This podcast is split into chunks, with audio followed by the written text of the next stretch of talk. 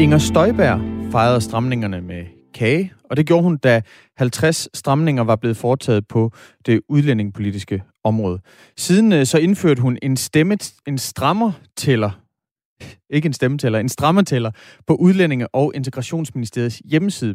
Her der nåede hun op på 114 stramninger, og det var altså en femtedel af dem, som altså aldrig kom i brug, øh, men som er alligevel talt med på den her stramme tæller. Øh, en gennemgang, som er foretaget af Berlingske, viser, at, som jeg netop nævnte, at en femtedel af de her øh, lovforslag altså aldrig, aldrig kom i brug. Men øh, signalet, det var vigtigt. Det øh, mente Inger Støjberg. Hun oprettede også annoncer i, i aviser på andre sprog for at sikre, at øh, hun på, på alle måder signalerede, at man ikke skulle tage til Danmark. Den tæller, den fjernede Mathias Tesfaye da han overtog ministeriet. Men hvorfor gjorde han egentlig det? Det spørger vi ham om klokken øh, cirka 5 minutter over 8. Vi har nemlig her på Radio 4 lavet vores egen optælling, hvor vi er kommet frem til 29 stramninger og 15 lempelser i den tid, hvor Socialdemokratiet har siddet ved magten. En af lempelserne, den øh, betyder ekstra meget ifølge oppositionen. Det er nemlig, at børnefamilierne er flyttet ud af Sjælsmark. Og nu føler de sig mere frie. Men hvorfor skulle de så rejse hjem, hvis de har det meget bedre nu på udrejsecenter Avnstrup. Det taler vi også med Mathias Tesfaye om. Det er altså 5 minutter over 8. Skriv ind til os, øh, om det er ligegyldigt at tælle stramninger, eller om det betyder noget, det her med, hvor mange stramninger versus lempelser øh, den nuværende socialdemokratiske regering har lavet. Og nummeret det er som altid 1424, og du starter din sms med øh, R4. Og vi skal også lige nu at sige, det er den 4. december, og det betyder... Det er rigtigt. Ja, det er vigtigt at sige. Ja. Ja, altså helt december, der kan vi ikke sige det nok. Er du i julehumør, Christian Magnus? Ja, det begynder at ligne noget. Ja. Det, der var Har du jo... fået kravlenisserne op? Nej, ikke endnu. okay. Ikke endnu. okay. Det kan være, at de har det i øh, nogle af vinduerne i Danmarks ghettoer. Det er i hvert fald sådan, at vi skal til vores julekalender Jul i ghettoerne, hvor vores reporter Anton Ringdal og Christoffer Christensen tager rundt til en, øh, en lang række af de her udsatte boligområder i hele december måned. Og det gør de jo, fordi der er kommet en ny ghetto-liste, der er nu i stedet for 28 ghettoer, så er der 15 tilbage på den her liste. Vi vil gerne vide noget her på Radio 4 morgen om, hvordan det er at bo i ghettoerne. Hvor forskellige er de? Hvad synes folk om at bo der? Øhm, og hvad synes de om den her ghetto-liste? Lyt med. Ja, hvornår er det? Vi får, ghetto eller vi får jul i ghettoen på. Det gør vi lidt over halv otte. Det er sådan der. Velkommen til Radio 4 morgen. I går der var to ministre i samråd om Mink-sagen. Hos justitsminister Nick Hækkerup, der sluttede samrådet uden at få konsekvenser. Han er dog indkaldt til et opfølgende samråd. Men for sundhedsminister Magnus Heunicke, der endte det her samråd altså med at give en politisk næse for regeringens strategi for håndtering af coronasmittet mink. Og bag næsen, der står et flertal bestående af Blå Blok, Radikale, SF og Enhedslisten. Godmorgen, Peter Velblund. Godmorgen. Sundhedsordfører for Enhedslisten. Hvorfor skulle Heunicke have en næse? Ja, det skulle han, fordi øh, vi har jo sådan generelt set været ret øh, enige med regeringens håndtering af corona i forhold til at have en forsigtighedsstrategi. Men vi har jo kunnet konstatere, når det handlede om, om mink, så, så vi i regeringen øh, forsigtighedsstrategien, og det så vi blandt andet ved, at man øh, efter den 7. juli gik væk fra det øh, forsigtighedsprincip, man har haft. Øh, og så at man på trods af, at man fik adskillige advarsler igennem både august og september øh, måned, så, så fastholdt man den inddæmningsstrategi, man var gået over til, som betød, at smitten den spredte sig på minkfarmen, at den spredte sig mellem mink og mennesker, øh, og dermed kom til at udgøre en, en, øh, en risiko for, for folkesundheden. Og især da vi så kommer hen i starten af september måned, hvor man begynder at få viden om, at, øh, at de mutationer, der er i, i virus blandt øh, mink, øh, som jo spreder sig til mennesker, også kan betyde, at der bliver en nedsat effektivitet af en vaccine. Øh, og den meget, meget alvorlig øh, viden og, og en advarsel i forhold til, til, til risiko for folkesundheden. Den havner på sundhedsministerens spor den 22, den 22. september. Øh, men den viden får han ikke viderebragt til Folketinget og til den covid-19-følgegruppe, der er nedsat. Ja, altså hvad, hvad er det helt konkret, øh, der gør, at du mener, Peter Velblund, at Magnus Heunicke skal have en næse? Ja, det er fordi, at den viden, den viderebringer han ikke til Folketinget. Og det er jo helt afgørende, at når en minister får afgørende viden, at den viden så bliver bragt videre til, til Folketinget, fordi det er jo Folketinget, der har muligheden for at, at reagere på den og, og, og, og, og genindføre det forsigtighedsprincip, som, som regeringen havde, havde fraveget. Peder Velblom, gør det nogen forskel, at den viden jo senere er blevet draget øh, i tvivl? Altså der er i hvert fald eksperter, der siger, at det jo slet ikke var så farligt. Ja, det, altså selve det med, at, øh, at der er en risiko ved, at der opstår øh, mange mutationer i mink, den, den er nu ikke blevet betvivlet. Men man kan sige, at det er jo sådan set også underordnet, fordi det afgørende er jo, at når en minister får afgørende advarsler for, for myndighederne, så skal den viden selvfølgelig viderebringes til Folketinget. Altså minister skal jo ikke sidde og vurdere, hvad for noget viden man synes, der er værd at give videre eller ej. Hvis der kommer alvorlige advarsler fra, fra myndighederne, så skal den viden naturligvis viderebringes. Øh, det er den jo også blevet gjort i øvrigt, men vi kan bare konstatere, at på minkområdet, der er det ikke sket, øh, og det er jo det, vi kommer til at udtale kritik af. Mm. I den sag her, der, øh, der er jo flere ministre involveret, og blandt andet forhenværende fødevareminister Mogens Jensen, han har jo også haft tilbageholdt information i, i samme sag. Han gik så af. Hvorfor er det, at Magnus Heunicke, han, han slipper med en næse? Ja, det er fordi, at øh, den minister, der havde handlepligten i forhold til at reagere på de advarsler, altså øh, lave nye restriktioner i forhold til, til minkhold, øh, øh, som jo kunne være med til at begrænse øh, den risiko, vi stod overfor. Det var Mogens Jensen. Det var ham, der var minister for mink. Øh, det var ham, der ligesom kunne, kunne, øh, kunne handle på de oplysninger. Øh, og derfor så fik det mere alvorlige konsekvenser for ham, og det var også det, der gjorde, at vi, vi mistede tilliden til ham, fordi han ikke alene Øh, så jeg ikke viderebragte han de oplysninger, men han reagerede heller ikke selv på dem som minister. Øh, Mogens Højnækkes øh, brøde er sådan set, at han ikke får viderebragt de oplysninger til, til Folketinget og til covid-19-følgegruppe. Øh, men han, det var ikke ham, der skulle øh, umiddelbart reagere på den. Det var øh, fødevareminister. Hvordan øh, modtog Magnus Højnække næsen? Jamen, der, den tog han sådan set med, med oprejst pande, om man så må sige. Øh, altså, han erkendte jo også i, øh, i samrådet, at, øh, at, øh, at det var en fejl, øh, og at øh, man nok burde have handlet anderledes. Øh, men det ændrer ikke på, at det bliver nødvendigt at udtale en kritik, fordi det er også øh, noget, der ligesom sætter et eksempel til fremtidige ministre og fremtidige øh, departementer, at, øh, at den her, den går altså ikke. Øh, altså en, øh, en minister og et departement kan ikke sidde og gemme på oplysninger, som har øh, væsentlig betydning for, for folkesundheden. Øh, de skal viderebringes til Folketinget. Så på den måde kan man sige, at det er lige så meget øh, ministeren, uanset hvem der gemmer sig under øh, ministerkasketten, øh, der får den her øh, næse. Der, der, det bliver bare understreget, at, øh, at den adfærd, den, øh, den accepterer Folketinget ikke. Mm, ja, nu fortæller du, at, at sundhedsminister Magnus Heunicke, han tog det med, med oprejst panden, og det kan man sige, det er der jo også øh, god grund til, fordi det betyder jo ikke så meget at få sådan en næse. Jo, det gør det, fordi det er et meget ja. klart signal til både en, en minister og til et departement om, at, øh, at den her øh, øh, opførsel, den er ikke acceptabel. Og derfor er det klart, at øh, det er jo ikke en fejl, man skal blive ved med at gentage. Øh, altså så er det klart, så, så kan det jo ende med at få, få, få konsekvenser. Men, men det er ret vigtigt, at man får givet et klart signal til både minister og departement om, at øh, hvis der kommer væsentlige oplysninger, så skal de naturligvis viderebringes til Folketinget.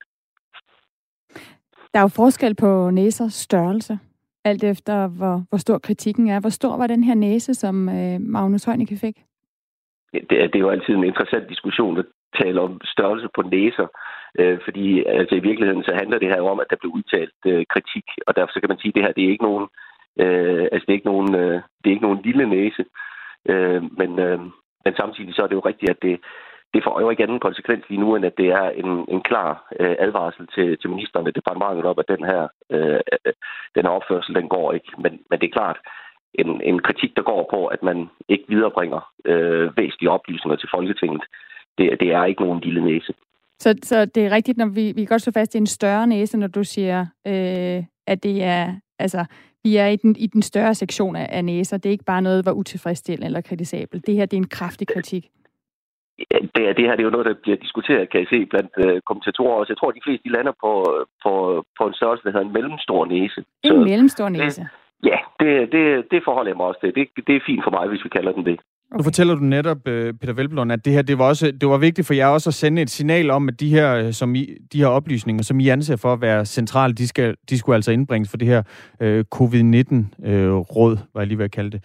Øhm, I forhold til... Ja, Folketing. Ja, ja. Folketing, ja. Øhm, ja. I forhold til at modtage næser, så, så, så Uffe Ellemann, han, han fik jo, var det, var det 80 jeg tror, det vil, det vil stadigvæk omdiskuteret, hvor mange næser han fik. Jeg tror, han selv har skruet talt lidt op, men, øh, men øh, jeg tør ikke sige, hvor mange han har fået. Okay, han var i hvert fald øh, godt deroppe af. Hvad, hvad, jeg tænker bare, hvor meget batter sådan en signal her? Altså nu fortæller det du, det, det er selvfølgelig vigtigt for jer at sende et signal om, det ikke er i orden, at øh, ministeren tilbageholder oplysninger for jer, men altså, ja, så får han en næse, og så, øh, så er vi videre. Ja, men det kommer også an på, hvordan man, man, man tager en næse, om jeg så må sige. Mm-hmm. Øh, hvordan man, man vælger at bære den, og det er klart, at en minister kan jo godt vælge at sige, det er jeg skide ligeglad med. Øh, men så kan det jo også ske, at der er et folketingsflertal, der, der reagerer øh, efterfølgende. Jeg kan jo bare konstatere i forhold til den næse, som, som Magnus Højlke han fik, jamen der, der erkender han sådan set, at, øh, at fejlen er sket, og at, øh, og at det også er noget, der skal rettes op på. Øh, og det er jo sådan set det, der er afgørende, det er, at, at både ministeren anerkender det, men at også øh, selve systemet, altså ministeriet og departementet, også får et, en, øh, et klart signal om, at den her øh, opførsel den er uacceptabel. Øh, så, så derfor så, så, så afhænger det jo klart af, øh, både hvor alvorligt den, der giver næsen, tager det, men, men selvfølgelig også for, hvor alvorligt den, der, der modtager den, tager det. Peter Velblund, øh, Jens Bernburg skriver ind til os øh, på sms'en. Begrebet næse er helt sikkert en medvirkende faktor, når man taler om politikerlede i befolkningen. Kan du forstå, at, at det kan føles som om, at det lidt bliver sådan en intern ting, hvor I sidder og giver hinanden en næse, og man siger, point taken, den er, den er modtaget, og så får det egentlig ikke nogen reel betydning for øh, altså de, de sager, vi taler om. Altså for eksempel minkavlerne, som jo lige nu er enormt øh, ivrige efter, at der kommer en beslutning om kompensation, og I har travlt med at uddele næser. Ja, men det er jo ikke, fordi vi har travlt med at uddele næse, men, men det her det handler om, at man også som i et hvert andet system skal have muligheden for at kunne give en advarsel. Nu er det blevet sådan i, i forhold til det politiske system, der bliver det kaldt for en næse. Men det, der, det her er, er jo reelt, at man giver en advarsel til en minister om, at den her øh, adfærd, den er ikke acceptabel. Og, og det er klart, den, den mulighed skal der være, og det er også derfor, det her, det, i, øh, altså i virkelighedens verden, så handler det her om, at der bliver skrevet en beretningstekst, hvor et flertal af Folketingets partier udtrykker øh, kritik af en minister for den måde, han har handlet på.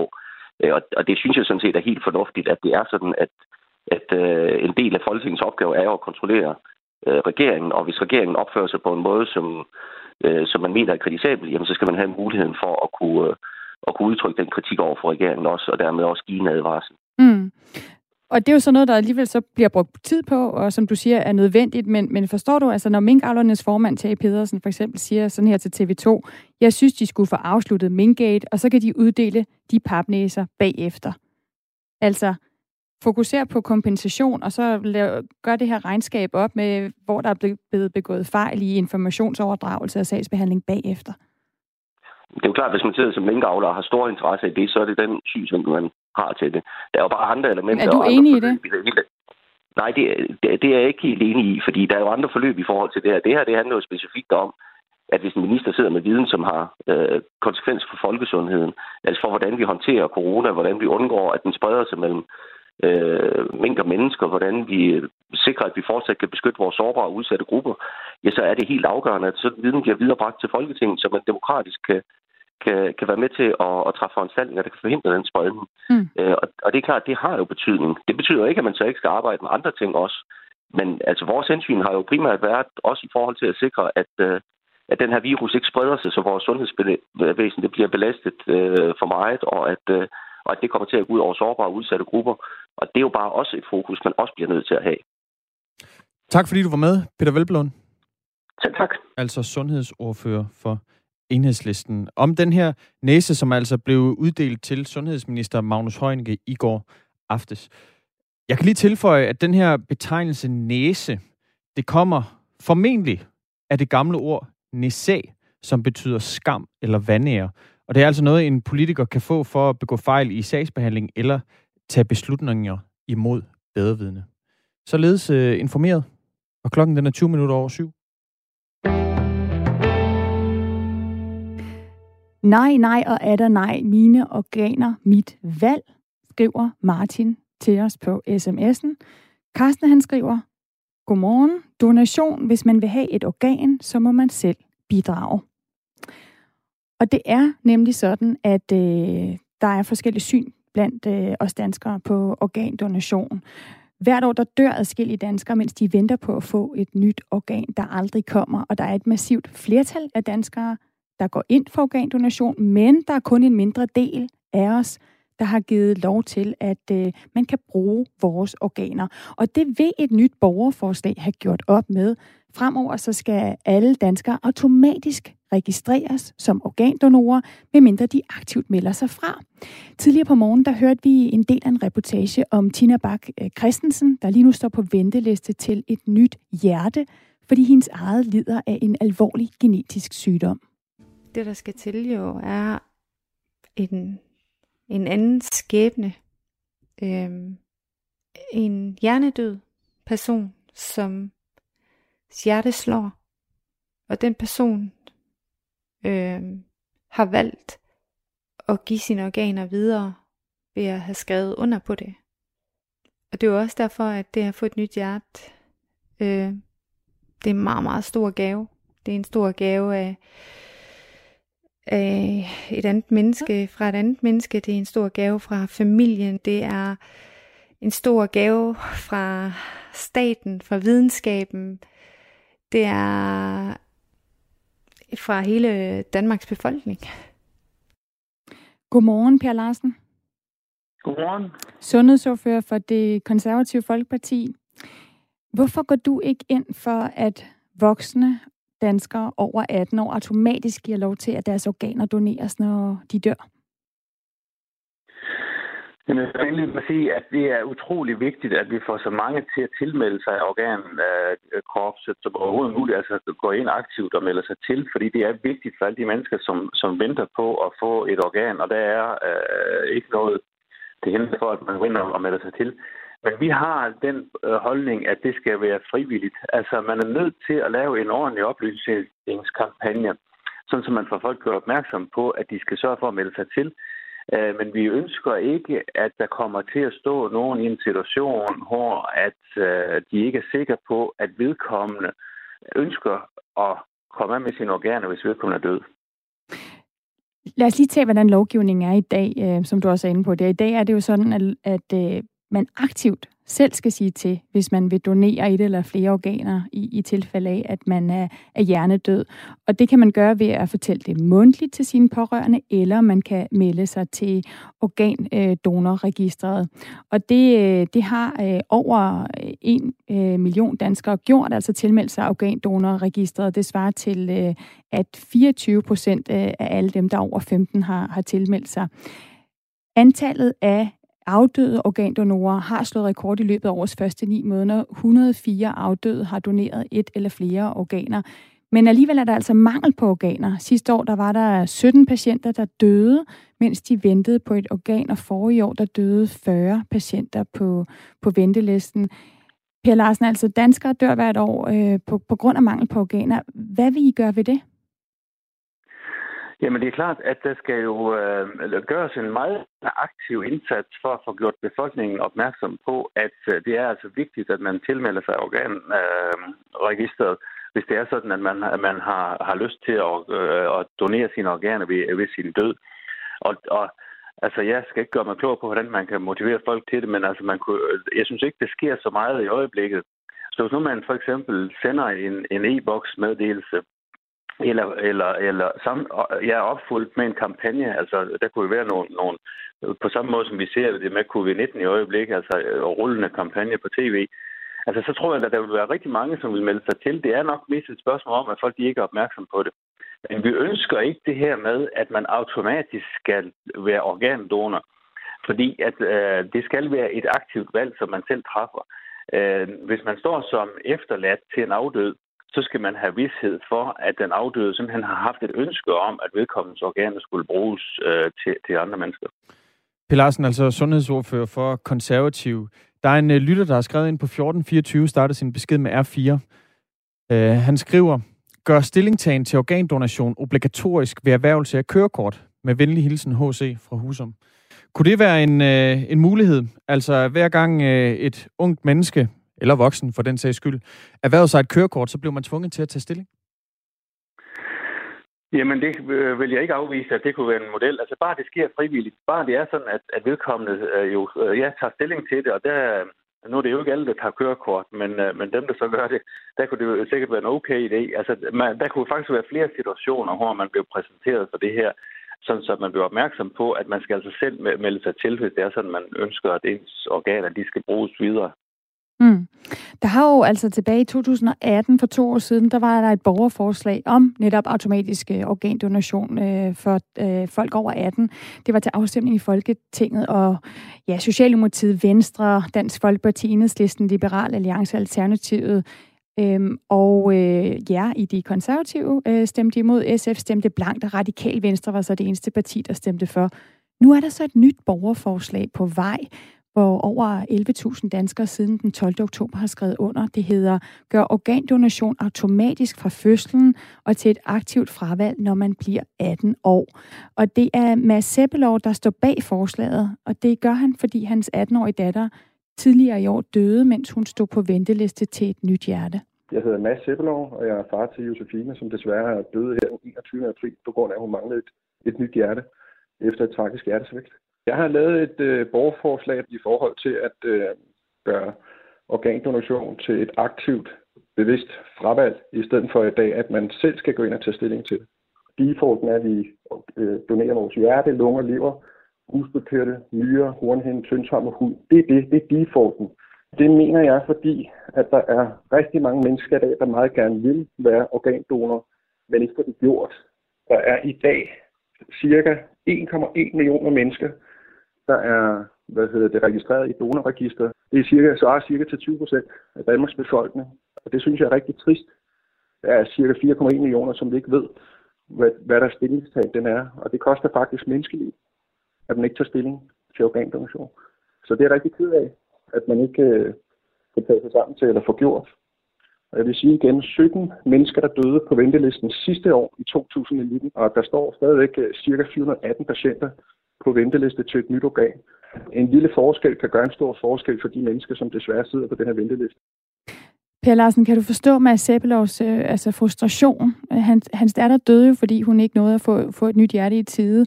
Og der er jo rigtig mange, der gerne vil donere, men som simpelthen ikke får sig tilmeldt det her øh, register.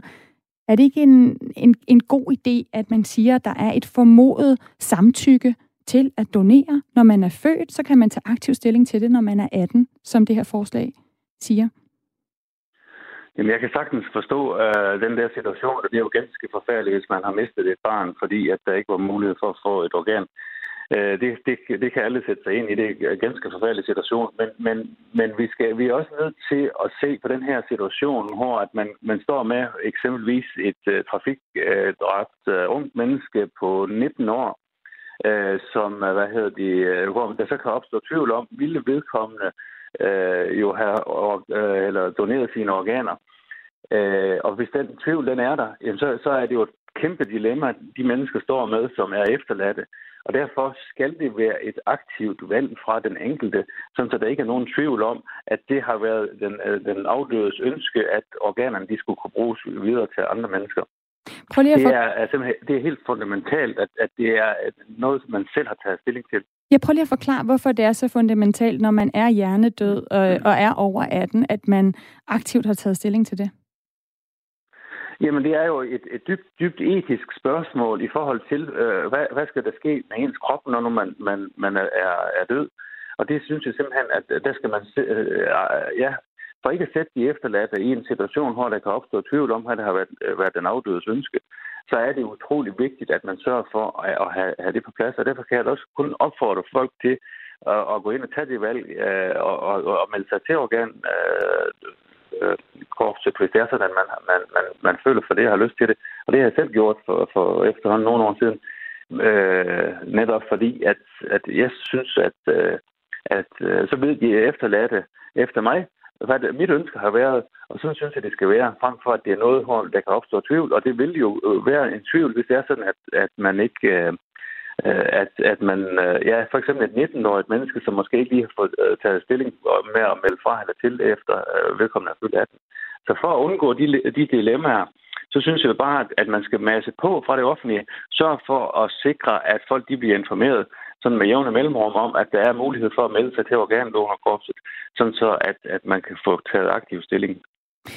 Per Larsen, sundhedsordfører for de konservative, tak for at komme med dit øh, besøg i den her øh, samtale om organdonation, og om vi skal øh, tage aktiv stilling, eller om det skal være automatisk øh, fra vi er født.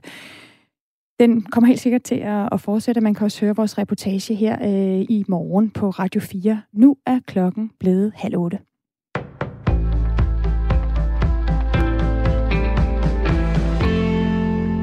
Ifølge regeringen var det ikke en ordre, der statsminister Mette Frederiksen på et pressemøde den 4. november sagde, at alle mink skal aflives. Men sådan blev det altså opfattet i Miljøstyrelsen. Det viser dokumenter, som Jyllandsposten har fået via en agtindsigt hos styrelsen. I en afgørelse fra den 6. november skrev Miljøstyrelsen direkte, at alle mink i Danmark er blevet beordret aflivet. Det blev gentaget ord for ord dagen efter i endnu en afgørelse, der gav dispensation til at nedgrave døde mink i jyske skove. Pressemødet om, at alle mink skal aflives, har siden da fået regeringen i modvind. Det skyldes, at det senere viste sig, at der ikke var hjemmel i loven til at kræve alle mink aflivet. I medierne blev beskeden betegnet som en ordre, og sådan blev den også forstået i dagene efter pressemødet af de mange minkavlere, som straks gik i gang med at slå deres mink ned. Og ifølge Christian Lauta, der er juraprofessor ved Københavns Universitet, så er der altså ingen tvivl. Det har været kommunikeret som en ordre og er blevet opfattet som en ordre. Selv for myndighederne stod det til syneladende klart, at det var en ordre, siger han til Jyllandsposten. Justitsminister Nick Hækkerup og hans ministerium mener ikke, at det er korrekt at omtale regeringens beslutning som en ordre. De serbiske og hollandske håndboldkvinder kommer ikke til at spille EM-kamp i aften. I stedet så er kampen udskudt til i morgen aften, fordi en unavngiven spiller fra det serbiske landshold er blevet testet positiv for coronavirus. Det oplyser det europæiske håndboldforbund EHF i en pressemeddelelse. Spilleren blev testet positiv i går, efter at det serbiske landshold kom til Danmark, hvor håndbold altså bliver afholdt. Alle andre medlemmer af den serbiske landsholdslejr er forløbigt testet negative. For en sikkerheds skyld så er de blevet isoleret, og de skal testes igen både i dag og igen i morgen. Fra år 2050 skal der ikke længere bores efter olie eller gas i den danske del af Nordsøen. Det er et politisk flertal blevet enige om. Og det er den eneste rigtige beslutning at træffe for Danmark, hvis de danske klimamål for 2050 skal nås. Det mener Lars Midtiby, der er direktør i Danmarks Naturfredningsforening.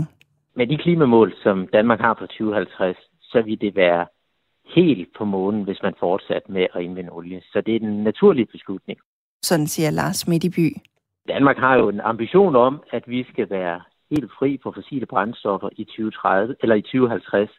Og derfor ville det jo mildt talt være skørt, hvis vi fortsatte oliejagten derefter. Danmark har boret efter olie og gas i den danske del af Nordsøen siden år 1972. Og det har givet både arbejdspladser og mange milliarder kroner til den danske statskasse. Ifølge Lars Midtiby, så er det et stort skridt, at Danmark nu har sat en slutdato på olie- og gasboringerne, selvom han gerne havde set en slutdato, som lå langt tidligere. Han håber, at det kan få flere lande til at gøre det samme. Sidste år vedtog Folketinget med bredt flertal en klimalov. Den indeholder en ambition om at reducere udledningen af drivhusgasser med 70 procent i 2030 i forhold til niveauet i 1990. Så kom vi til en vejrudsigt. I dag får vi mest skyet vejr og stedvis også lidt regn eller slud, især over den vestlige del af landet. Temperaturerne kommer til at ligge fra lidt over frysepunktet og til cirka 5 graders varme, og vinden bliver let til frisk omkring sydøst ved kysterne op til hård vind. Det var nyhederne i denne her omgang med mig. Jeg hedder Signe Ribergaard Rasmussen.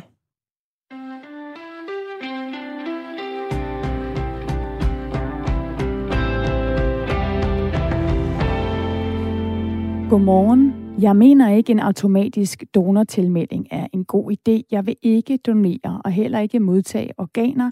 Jeg er med på, at andre synes, at de er bedre, øh, at de bedre at vælge, at det er bedre at vælge livet frem for døden, meget firkantet set. Men jeg mener ikke, at man er helt død, fordi kroppen dør. Jeg tror, at sjælen først skal forlade kroppen, altså det fysiske hylster. Sådan skriver René blandt andet til os fra Åben Rå. René han har skrevet ind på 1424, startet sin besked med R4, og det har Panille også. Hun mener i modsætning til René, som vi netop lige hørte, jeg synes, det ville være en god idé, hvis organdonation blev noget, vi aktivt skal vælge fra, i stedet for til. Mange, jeg kender, siger, at de gerne vil være organdonorer, men de får ikke lige, de får ikke lige gjort det, og det er ærgerligt. Både min mand og min svår tilmeldte sig som organdonorer, fordi jeg blev ved med at presse på og opfordre dem til at tage et aktivt valg. Desuden så mener jeg ikke, at man bør modtage organer, hvis man ikke ønsker at dele sine organer, skriver altså Pernille. Dan, han har også et indspark. Han skriver, jeg forstår godt incitamentet for borgerforslaget om automatisk tilmelding til organdonation, men jeg har det personligt stramt med det. Som udgangspunkt, der bør min krop være min. Staten skal ikke have de facto ejerskab over min krop, hverken fra min fødsel eller bare fordi jeg bliver myndig. Og staten bør ikke agere over ens person med tvang. Det er bedre at finde alternativer til tilgangen. Eksempelvis bør stillingtagen være obligatorisk, eventuelt under bødestraf, når du bliver myndig, sådan skriver Dan altså ind. Og det er altså øh, jer, som sidder og lytter med, der har reageret på den historie, vi hørte øh, lige inden nyhederne om et nyt borgerforslag, som altså er på vej. Og der er også nogle af jer, der har skrevet ind med netop forslag til, hvordan man kunne gøre det her, hvis det ikke skal være øh, altså automatisk øh, eller formodet samtykke, altså sådan, at man automatisk donerer, øh, når man er født, med mindre man melder fra. Øh, John Severin, han øh, skriver en forslag vedrørende organdonation. Hvis sessionen skal mænd melde ud, om de er organdonorer, kvinder får samtidig med mænds indkaldelse til session et brev, der forespørger dem, om de er organdonorer eller ej. Og det her, det er altså, som I netop nævnte, et borgerforslag, der lige nu har indsamlet 12.000 underskrifter, og det har altså siden øh, 12. Oktober øh, været muligt at skrive under på det her øh, borgerforslag under overskriften Gør organdonation automatisk fra fødslen og til et aktivt fravalg, når man bliver 18 år. Og vi kan tilføje, at det er sådan, at 23 andre europæiske lande, de har indført det formodede samtykke. Så øh, i Danmark, der er det altså... Øh, det, det er usædvanligt, at vi i Danmark øh, har øh, en anden øh, måde at gøre det på. Men øh, som vi kan se på sms'en, så er der mange forskellige syn på det. Bliv ved med at skrive ind til os på 1424. Start jeres besked med R4. Det er blevet den 4. december, og det betyder, at vi skal åbne øh, den 4. love i vores julekalender Jul i Ghettoerne. Det er vores reporter Anton Ringdal og Christoffer Christensen, som tager rundt til en række udsatte boligområder i hele december måned. måned. Og det gør de jo, fordi regeringens ghetto-liste udkom den 1. december. De steder, som står øh, på listen, de skal ændres markant, og for mange beboere i de her områder, der betyder det, at de må finde et andet sted at bo. Det kan endda betyde, at deres lejlighed kan blive revet ned. Den her liste, den blev altså opdateret 1. december, og den gik altså fra at tælle 28 udsatte boligområder til at være nede på 15 områder. Og nu er vores reporter Anton Ringdal og hans kompagnon Christoffer Christensen altså nået til Tostrup Gård i Høje Tostrup. I området her, der satser der stort på, at nedrevne bygninger skal få Tostrup Gård af ghetto-listen. 188 boliger er reddet ned indtil videre, og endnu flere ryger altså inden for den nærmeste fremtid. Og derfor så ville øh, vores øh, to udsendte journalister, Anton Ringdal og Christoffer Christensen, altså undersøge, om de nedrevne, nedrevne blokke har gjort området bedre, og om de kunne finde på, øh, og om de altså kunne finde nogen, som skal tvangsflyttes. Prøv lidt med her. Det er ikke øh, så lang tid siden, jeg var i Mexico. Der så jeg sådan en stor, udgravet ruinby den lignede meget det, som vi øh, står og kigger på lige nu. Vi står og kigger gennem gul gitter ind i Tostrup Gård, ghettoen i Høje Tostrup. Og der er virkelig blevet reddet boliger ned. Her rives blokke ned, stod der på et stort skilt, da vi kom kørende. Kigger man på blokkene, så er de jo sådan base, sandfarvet. Det ser lidt mere slidt ud end øh, nøjsomhed, som vi var i i går, og meget større. Og jeg tænker sådan lidt, at vores mission i dag skal være at se, altså de her tvangsflytninger, har det hjulpet noget? Og kan vi måtte finde nogen, der skal tvangsflyttes? Det bliver virkelig, virkelig spændende der. Lad os øh, dykke ind. Undskyld. Undskyld. Undskyld. Undskyld. Hej. Må jeg stille dig et spørgsmål? Hvad hedder du? Jeg hedder Stig Mortensen. Stig, bor ja. du herinde? Jeg bor herinde.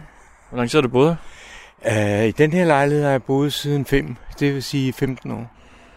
Og hvem er du? Hvad laver ja, du? Men, øh, jeg er pensionist jo, hvad du sikkert formentlig kan regne ud, ikke? Og, og øh, du må godt komme med ind, hvis du vil. Ja, det vil jeg gerne. Ja, okay. Hvor er du på vej hen? Jeg er på vej hjem. Jeg er lige kommet fra arbejde. Hvor arbejder du hen? Jeg er kontaktperson på et opholdssted, og jeg arbejder med nogle af de unge her, som er lidt udsatte. Ja, fordi jeg ved, at Torstrup Gård er jo faktisk det sted, som øh, ligger dårligst, når det kommer til at have højere uddannelse end grundskole af ghettoerne. Ja, ja, men det er jo det typiske. Det er jo, det er jo klart, når man øh, oplever så meget øh, modstand og oplever at blive sat meget direkte i sådan, når man går i folkeskole og på gymnasie, eller især folkeskole, når man bliver stillet, får sådan stillet nogle kæmpe krav om, man, hvad man skal blive og hvad man skal være, og ikke rigtig få det mest udbytte af de unge mennesker, eller og få det, man faktisk har mest lyst til, så det kan, være, det kan gå hurtigt hen og presse mennesker i et sted, hvor man ikke er god til et eller andet, og så ende med at falde helt fra. Og det er stedet, hvor Tostrup går øh, fylder på grund af. Det er 100 procent. Stueetagen? Yes. Som sagt, jeg boede over i den blok, der ligger derhen skråt. Og du bor her alene? Ja, det gør jeg, ja, ja. Det er lidt kedeligt en gang imellem. Men altså nu, altså, jeg har jo masser af venner, eller beke- venner og bekendte, sådan grænsene mellem venner og bekendte i bebyggelsen her, ikke? Men nu er det jo sådan, at jeg skal jo flytte herfra, fordi de skal jo, den her lejlighed, masser af de her lejligheder i stuen, de skal, slå, enten, de skal renoveres, og så skal de slås sammen, så to lejligheder bliver til en. Og der ryger jeg så ud, og det ved jeg ikke helt præcis, hvornår jeg fik at vide, at det nok bliver i 23. Og det har jeg da ikke så godt med. Så, men men øh, sådan er det jo. Der er jo ikke noget at gøre ved det. Det er jo den der ghetto-liste her, og hård ghetto er det her jo også. Ikke? Så der er, jeg ved ikke, hvor meget du har kigget, men der er jo et kæmpe område, hvor de har revet blokken ned her ned, længere nede. Ikke? Og så efter det, så fandt de så ud af, at det ikke var nok. Det, hvornår, hvornår fik du det at vide? Jamen, det er vel, øh, hvad er det? Det er vel øh, et godt måneds tid siden, tror jeg. Har du brevet? Eller hvordan fik du det? Øh, ja, der er et eller andet sted har jeg det. Øh, skal jeg lige tænke mig om. Du må også sætte dig ned, hvis du Ja, vil. ja tak. Og du også tage fucking af, hvis du vil. Er. Og du selv god i skole? Jeg, jeg, jeg gik i, da jeg gik i folkeskole, der ville jeg være pædagog. Øh, blev presset til en teknisk skole. Jeg endte med alligevel at arbejde med mennesker. Men er der ikke også noget fornuftigt, at unge mennesker, også især i sådan et om- område som det her, bliver presset lidt til at tage en uddannelse? Der er ikke noget galt i at tage en uddannelse, men man skal jo tage noget, man godt kan lide, og man skal kunne finde, finde ud af, hvad man selv har lyst til, men der er ikke nogen, der skal vælge på vegne af andre. Hvornår er du en succes med det arbejde, du har? Hvornår jeg har succes? Åh, det er svært at sige. Det er, det er, jeg er allerede blevet opråbt, opråbt som en øh, succesbarn, men øh, jeg ser det ikke. Jeg ser først, når dem, jeg hjælper en dag, kan hjælpe mig. Så synes jeg, så er der kommet succes i hvert fald. Ikke før. Når jeg ikke i dag kan få hjælp af en eller anden, jeg har måske været med til at hjælpe til at få en skole, komme igennem sin skole, få en uddannelse, og han så en dag måske er blevet maler, så skal jeg melde min lejlighed. Det er succes. Ikke før. Kære Stig Mortensen. Nye boligtyper, nedrivninger og samlinger i Tostrup Gård. Der skal desværre rives flere boliger ned i Tostrup Gård. Alt tyder på, at det er din bolig, der skal rives ned. Ja, og det, det viser sig så, at det er.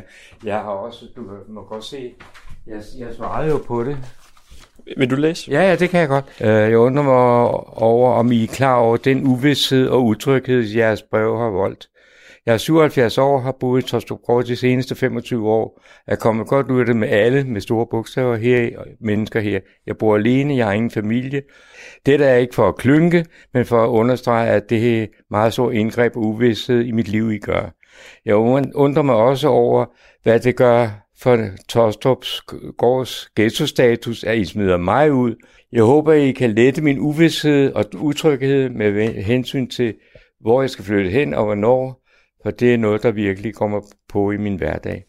Jeg er egentlig meget glad for at være, på trods af alle de dårlige rygter og ting og sager, der bliver snakket om, ikke? Hvad er det for nogle rygter?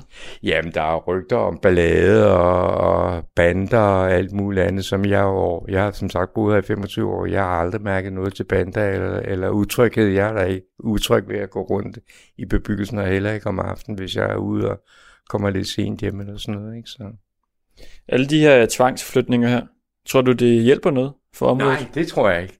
Det, tror, det, det altså, jeg, jeg tror ikke på, at det hjælper, fordi de ved jo ikke, hvem det er, de flytter. Altså, det kan jo lige så vel være, være almindelige mennesker, som passer deres arbejde, og, eller er pensionister, eller altså fredelige mennesker af alle etniciteter, ikke? Som, som passer deres arbejde og deres dagligdag. Så det kan lige så vel være dem, der ryger ud, som det kan være dem, der eventuelt har været problemer med. at du har jo her fra din stue et rimelig stort øh, vinduesparti og havedør, hvor man kan se ud over hele området. Ja. Kan jeg ikke prøve at få dig til at beskrive, altså området her, hvad du ser, når du kigger ud? Jo, men altså, der er først og fremmest, er der jo den der store legeplads, som er forholdsvis ny, ikke? Til at starte med, da jeg boede her i 74, der var det helt grå beton, og der var ikke de der hældningstag, der var flade tage, og det hele var gråt. De er jo så revet ned, og der området er blevet grønt nu i stedet for, ikke? Øh, og så, ja, de er jo nok lidt, de ser de, de er jo, ja, det ser jo nok lidt sådan, jeg vil ikke sige slidte, men de, de, de, man kan godt se, at det ikke er nyt i hvert fald. Det er helt sikkert. Det. Jamen, øh, mange tak, fordi jeg måtte tale med dig. Hvad hedder du? Jeg hedder Anton. Anton, okay. Ja. Og så håber jeg da, at øh, det ender godt for dig med lejligheden. Ja, det At gør du det. øh, Det gør får det. tilbudt en ny en, ja. der er lige så god. Ja, det, det, det, det skal nok gå. Jeg, jeg er da blevet optimistisk nu, ikke? men det var ligesom et, et, et gok i hovedet. Ja, det er godt, og god tur rundt omkring i, i verden. Ja, rigtig god dag. I lige måde. Hej. Det var altså Anton Ringdal og Christoffer Christensen, der havde været på besøg i Tostrup Gård. Det, der bliver de også i, i næste afsnit, hvor de blandt andet taler med en somalisk mand, som, øh, som skal tvangsflyttes. Og det er altså på, på mandag, at vi åbner den love i Radio 4 julekalenderen, Jul i Ghettoerne. Klokken den er kvart i otte. I dag tror jeg, man må sige helt objektivt set, at vi har truffet nogle meget historiske beslutninger for, for Danmark. Meget historiske beslutninger, sagde Dan Jørgensen på et pressemøde i går, efter at Dansk Folkeparti, Venstre, Socialdemokratiet, Radikale Venstre, Konservative Folkeparti og SF besluttede at aflyse den 8. udbudsrunde og alle fremtidige udbudsrunder, og dermed satte et punktum for olieudvinding i Nordsøen fra 2050, altså om 30 år. Morten Hen Petersen, det er noget, du ved en masse om. Godmorgen. Godmorgen. Historiker og Nordsø-ekspert. Hvorfor er det her en historisk øh, beslutning, som klimaministeren siger? Ja, det er jo øh, i hvert fald øh, et punktum, der bliver sat et stykke ud i fremtiden for øh, vel nok den industri, der i allerhøjeste grad har været med til at opbygge velfærdsdanmark. Hvis man kigger på, hvad, hvad Nordsøolien har bibragt den danske statskasse, så er vi jo på den anden side af 500 milliarder siden øh, olieudvindingen startede i øh, 1972 på, på Danfeltet og, og frem til i dag. Det er jo en industri, som øh, er vokset op fra, fra stort set ingenting til at blive øh, temmelig omfattende øh, med omkring 26.000 øh, ansatte, en, en milliardomsætning, øh, masser af virksomheder fordelt rundt omkring i Danmark, men ikke mindst øh, i Esbjerg, hvor der er omkring 250 virksomheder, som på den ene og på den anden måde øh, relaterer sig øh, til, øh, til offshore. Så det er, er, er noget, der får noget betydning. Men øh, det er jo ikke et stop her nu. Øh, vi har jo øh, det franske olieselskab Total øh, som operatør for Dansk Undergrundskonsortium er i gang med en kæmpe investering på øh, Nordsøen med en helt øh, fornyelse af tyrefeltet, og det betyder også en stærk forbedring af infrastrukturen på Nordsøen, som også giver adgang for tredjepart, øh, altså andre end Dansk Undergrundskonsortiums øh, deltagere. Og det betyder, at der ligger altså nogle øh, olieforekomster ude i Nordsøen, som på den måde kan komme i spil allerede under de eksisterende licenser. Og det betyder, at hvis man kigger lidt fremad, så må vi forvente, at der vil komme en stigning af kulbrinteproduktionen på Nordsøen i anden halvdel af 20'erne og, og måske starten af 30'erne, men fra omkring 2040 frem, der må vi så også forvente, at øh, investeringerne øh, vil begynde at stoppe, og at aktiviteterne vil begynde at, at fade ud, simpelthen fordi investeringshorisonterne bliver for korte i forhold til et slutpunkt i, i 2050. Mm. Og Morten Hen Petersen, nu siger du så, at den her industri, den har jo så været med til at skabe øh, velfærds Danmark. Altså den har skabt øh, også en, en forsyningssikkerhed øh, i forhold til, til energi. Jeg er jo sådan en, der, ser, der er født midt mellem de to øh, oliekriser. Altså efter 73, hvor den første oliekrise ramte Danmark øh, pludselig, øhm, og, og før 79, hvor vi stod med, med den anden oliekrise, øh, og, og jo så kan huske at vokse op der i 80'erne, øh, hvor der var øh, en økonomisk krise, jo også øh, som følge af, af den her energikrise i Danmark og arbejdsløshed, som også øh, ramte min familie. Er det en situation, vi kan komme til at stå i igen, når vi ikke har forsyningssikkerhed om, øh, om en ja, 20-30 år? For mange år siden sagde Sheikh Yamani, som var olieminister for Saudi-Arabien, at øh, stenalderen blev heller ikke aflyst på grund af mangel på sten. Og sådan er det også med oliealderen, fordi der vil stadigvæk være masser af olie derude, som kan bruges i forskellige sammenhænge. Øh, men det afgørende er, at der er masser af andre former for energi. Altså det, øh, når der sker noget, noget, der kommer alternativer, der gør, at tingene ændrer sig. Og nogle af de alternativer, som vi rent faktisk har, det er jo en, øh, en stor grøn øh, offshore-sektor med havmøller, Øh, vi har en blå sektor med bølgeenergi, udnyttelse af havstrømme og ting og sager, som nok skal komme op. Vi har alternative udnyttelser, øh, udnyttelsesmuligheder af de eksisterende oliefelter, fordi hvad man tager op, øh, der kan man også putte noget ned. Og øh, noget af det, som kunne være interessant at putte ned, det er jo CO2, som øh, ellers ville ryge op i atmosfæren og være med til at forringe vores klima. Men der har man det, der hedder CCS-projekter, øh, altså Carbon Capture and Storage, det vil sige, at man opsamler CO2, øh, indfanger det og, og, og putter det ned øh, i de øh, reservoirer i, i Nordsøen, hvor man har hentet kulbrinter, olie og gas øh, op på et tidligt tidspunkt. Så der vil stadigvæk være masser af arbejdspladser. Hvis vi kigger på den havmølleindustri, som er kommet op i Danmark, der er Esbjerg jo øh, ikke bare Danmarks, men verdens største havn på øh, offshore øh, vindenergi.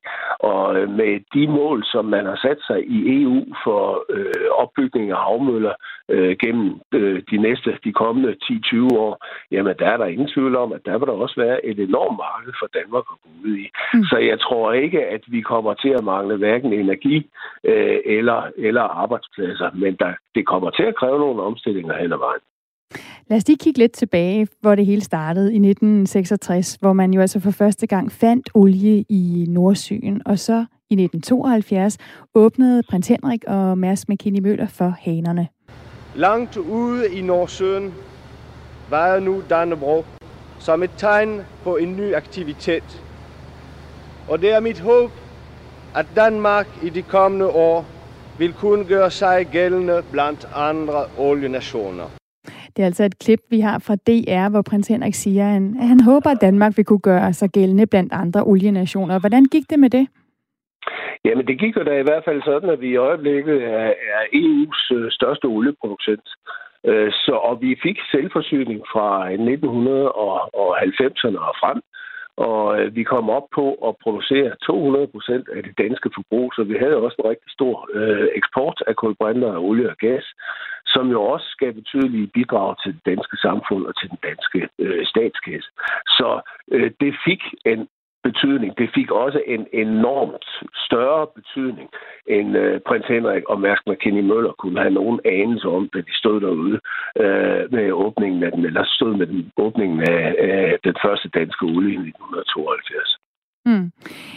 I 72, der tjente statkassen omkring øh, 500 milliarder kroner på den her olieudvinding, og siden så er indtjeningen jo stort styrt dykket, blandt andet fordi oliepriserne er faldet, øh, og fordi at vi har hentet mindre olie op for de her danske oliefelter. I, i, i 2019, altså det sidste år, der øh, var indtægten på ja, lige godt 6 milliarder kroner. Det viser tal fra Energistyrelsen. Vil vi overhovedet kunne mærke en forskel, øh, når vi kommer frem til, du siger 2040, vil vi begynder at, at se en udfasning? Vil det overhovedet gøre en forskel for vores øh, statsbudget? Ej, altså øh, i forbindelse med, med, og det er jo selvfølgelig afhængigt af olieprisernes størrelse, øh, fordi lige i øjeblikket, der er de jo slået fuldstændig ned på grund af et, et stærkt faldende olieforbrug, der er en følge af coronakrisen, og ingen, øh, ingen fly, og ingen krydstogter, og ingen det ene og det andet og tredje. Men øh, det er jo kun et spørgsmål om tid, så vil aktiviteterne komme op igen, og med stigende aktivitetsniveau, så vil oliepriserne også stige. Og hvis man kobler det sammen med øh, en, en stigende øh, produktion på Nordsøen fra slutningen af 20'erne på grund af, af den nye infrastruktur, som er skabt med, med tyrefeltet, eller som bliver skabt med tyrefeltet i øjeblikket, så er, der, så er jeg sådan set ikke et øjeblik i tvivl om, at vi får en produktionsstigning i slutningen af 20'erne og starten af 30'erne. Øh, så jeg tror ikke på det tidspunkt, der kommer vi ikke til at mærke nogen forskel. Og så kan man jo håbe, at de alternativer, som vi skal arbejde med, øh, lavring af CO2, øh, udnyttelse af blå øh, offshore energimuligheder og videre udbygning af de grønne offshore med havmølleparker, at det kan kompensere for det, øh, de indtægter også til staten, som øh, vi kommer til at, at miste på et tidspunkt fra 40'erne og frem, øh, øh, i og med at olieproduktionen vil gå ned og i 2050 komme til at stoppe på den danske del Nordsøen. Morten Han Petersen, altså historiker og nordsøekspert, tak for at gøre os klogere på, hvad det betyder, at der nu altså er aflyst den 8. udbudsrunde og alle fremtidige udbudsrunder for olieudvinding i Nordsøen, men først fra 2050. Tak for at være med i Radio 4 morgen. Velbekomme. Klokken er blevet... Jeg skulle simpelthen lige have tændt på mikrofonen der. Ja, Snakker jeg kan hjælpe dig. mikrofon. Den er 5 minutter i 8. Så får du sådan en her. Således. Efter nyhederne, som altså kommer klokken 8, der skal vi tale med udlændinge- og integrationsminister Mathias Tesfaye. Fordi da Inger Støjberg hun sad i ministerstolen, der fejrede hun stramninger på udlændingeområdet med, med kage. Da hun nåede 50 stramninger, så øh, fejrede hun det med sådan et, jeg kunne huske et opslag på hendes Facebook-side, hvor hun havde sat sådan en masse lys i en kage og fejrede hver eneste stramning, som ligesom var symboliseret med sådan et lys i en kage. Og siden da, så indførte hun også en strammetæller på Udlændinge- og Integrationsministeriets hjemmeside. Og her der nåede hun altså op på 114 stramninger, inden øh, regeringsmagten den skiftede sidste år. En femtedel af de her stramninger, de kom aldrig i brug, ifølge en øh, gennemgang fra Berlingske. Men øh, signalet, det var altså vigtigt at sende, mente Inger Støjberg. Hun oprettede også annoncer i aviser på andre sprog, for at sikre, at hun på alle måder signalerede, at man ikke skulle tage til Danmark. Denne her strammertæller, den fjernede Mathias Tesfaye så, da han overtog ministeriet. Men hvorfor egentlig? Det vil vi gerne spørge ham om, og det gør vi også på den anden side af, af nyhederne. Og øh, vi har jo her på Radio 4 lavet vores egen optælling, hvor vi er nået frem til, at den nuværende socialdemokratiske regering har lavet 29 stramninger og 15 lempelser på udlændingeområdet i den tid, hvor Socialdemokratiet har siddet ved magten. Og en af lempelserne betyder ekstra meget ifølge oppositionen, og ifølge den del af oppositionen, der er støttepartierne. Det er nemlig, at børnefamilierne er flyttet ud af Sjælsmark. Det, at de nu føler sig, føler sig mere frie. Det hørte vi i går, øh, hvor vi en af vores reporter havde været på besøg i det nye udrejsecenter. Og derfor vil vi gerne spørge Mathias Tesfaye, hvorfor skulle de her børnefamilier få lyst til at rejse hjem nu, hvis de har det bedre? En af de ting, som øh, støttepartierne jo fokuserede meget på, det var, som du også nævner, Stine, de her øh, børnefamilier på udrejsecenter Sjælsmark. Øh, det var blandt andet sådan noget med, at de kunne ikke lave deres, altså tilberede deres mad selv. Og der vores reporter, Anders Vore, han besøgte Center Avnstrup, hvor de her børnefamilier altså er flyttet til, ja, der er der stadig ikke mulighed for, at de familier her, de selv kan tilberede deres måltider. Og det var jo øh, noget, som øh, blandt andet de radikale, de slog meget hårdt på øh, under valgkampen sidste år, at de her børnefamilier, de skulle have ret til at lave mad øh, selv, spise selv. Øhm. Og at det, at de ikke kunne vælge, hvilken mad de selv skulle have, var en del af det, de kaldte øh, psykisk tortur. Øhm, det, det er sådan nu, at man godt kan få lov til at spise på sit eget værelse. Det kunne man ikke øh, i starten i hvert fald på Sjælsmark. Øhm, og det vi også har hørt fra Radikal Venstre, det er, at de forventer, at den her mulighed for at lave mad selv, at den kommer op og stå på det nye center i Avnstrup. Mm. Og det er altså en øh, historie, vi har været på øh, siden onsdag, det her. Øhm, som sagt, 29 stramninger, 14, nej 15 lempelser er det, at Socialdemokratiet har stået for på udlændingeområdet, siden de fik øh, regeringsmagten for 17 måneder siden. Og det svarer altså cirka til, til to stramninger om måneden. Sådan ungefær. Ja, og dobbelt så mange stramninger som lempelser. Og så er det jo, vi også har spurgt jer, hvad betyder det med de her, den her optælling? Altså, er det vigtigt, at vi tæller stramninger og lempelser? Øh, kan det bruges til noget at have for eksempel sådan en strammertæller? Vi kan jo også indføre en lempelsestæller. Det er jeg sikker på, at der sidder nogle i oppositionen og har gjort. Vi har blandt andet talt med Mads Fuglede fra Venstre, som siger, han synes ikke, antallet er så vigtigt. Han synes, det er vigtigt at kigge på indholdet af hvad det er for nogle stramninger og lempelser, der er kommet. Og der mener jeg jo blandt andet Venstre, der er kommet, de lempelser, der er kommet, de har meget større betydning for, at øh, der kan blive tiltrukket øh, udlændinge og flygtninge til Danmark, og det synes man er en dårlig idé. Hvis du har noget, du gerne vil spørge Mathias Tesfaye om, så kan du altså også skrive ind på 1424. Start din besked med R4. Så skal vi nok øh, læse den op, øh, hvis der kommer noget, øh, der kan bruges. Lad os lige øh, inden nyhederne her om lidt øh, læse et par sms'er op, vi har fået om organdonation, som er en historie, vi også har haft. Det er en tragedie, at syge mennesker dør af mangel på en organdonor, og det er latterligt, at dette mest øh, sker, fordi organdonation ikke er organiseret af samfundet. Sådan skriver John ind. Skriv ind til os 1424, start din besked med R4. Nu er nyhederne klar her på Radio 4.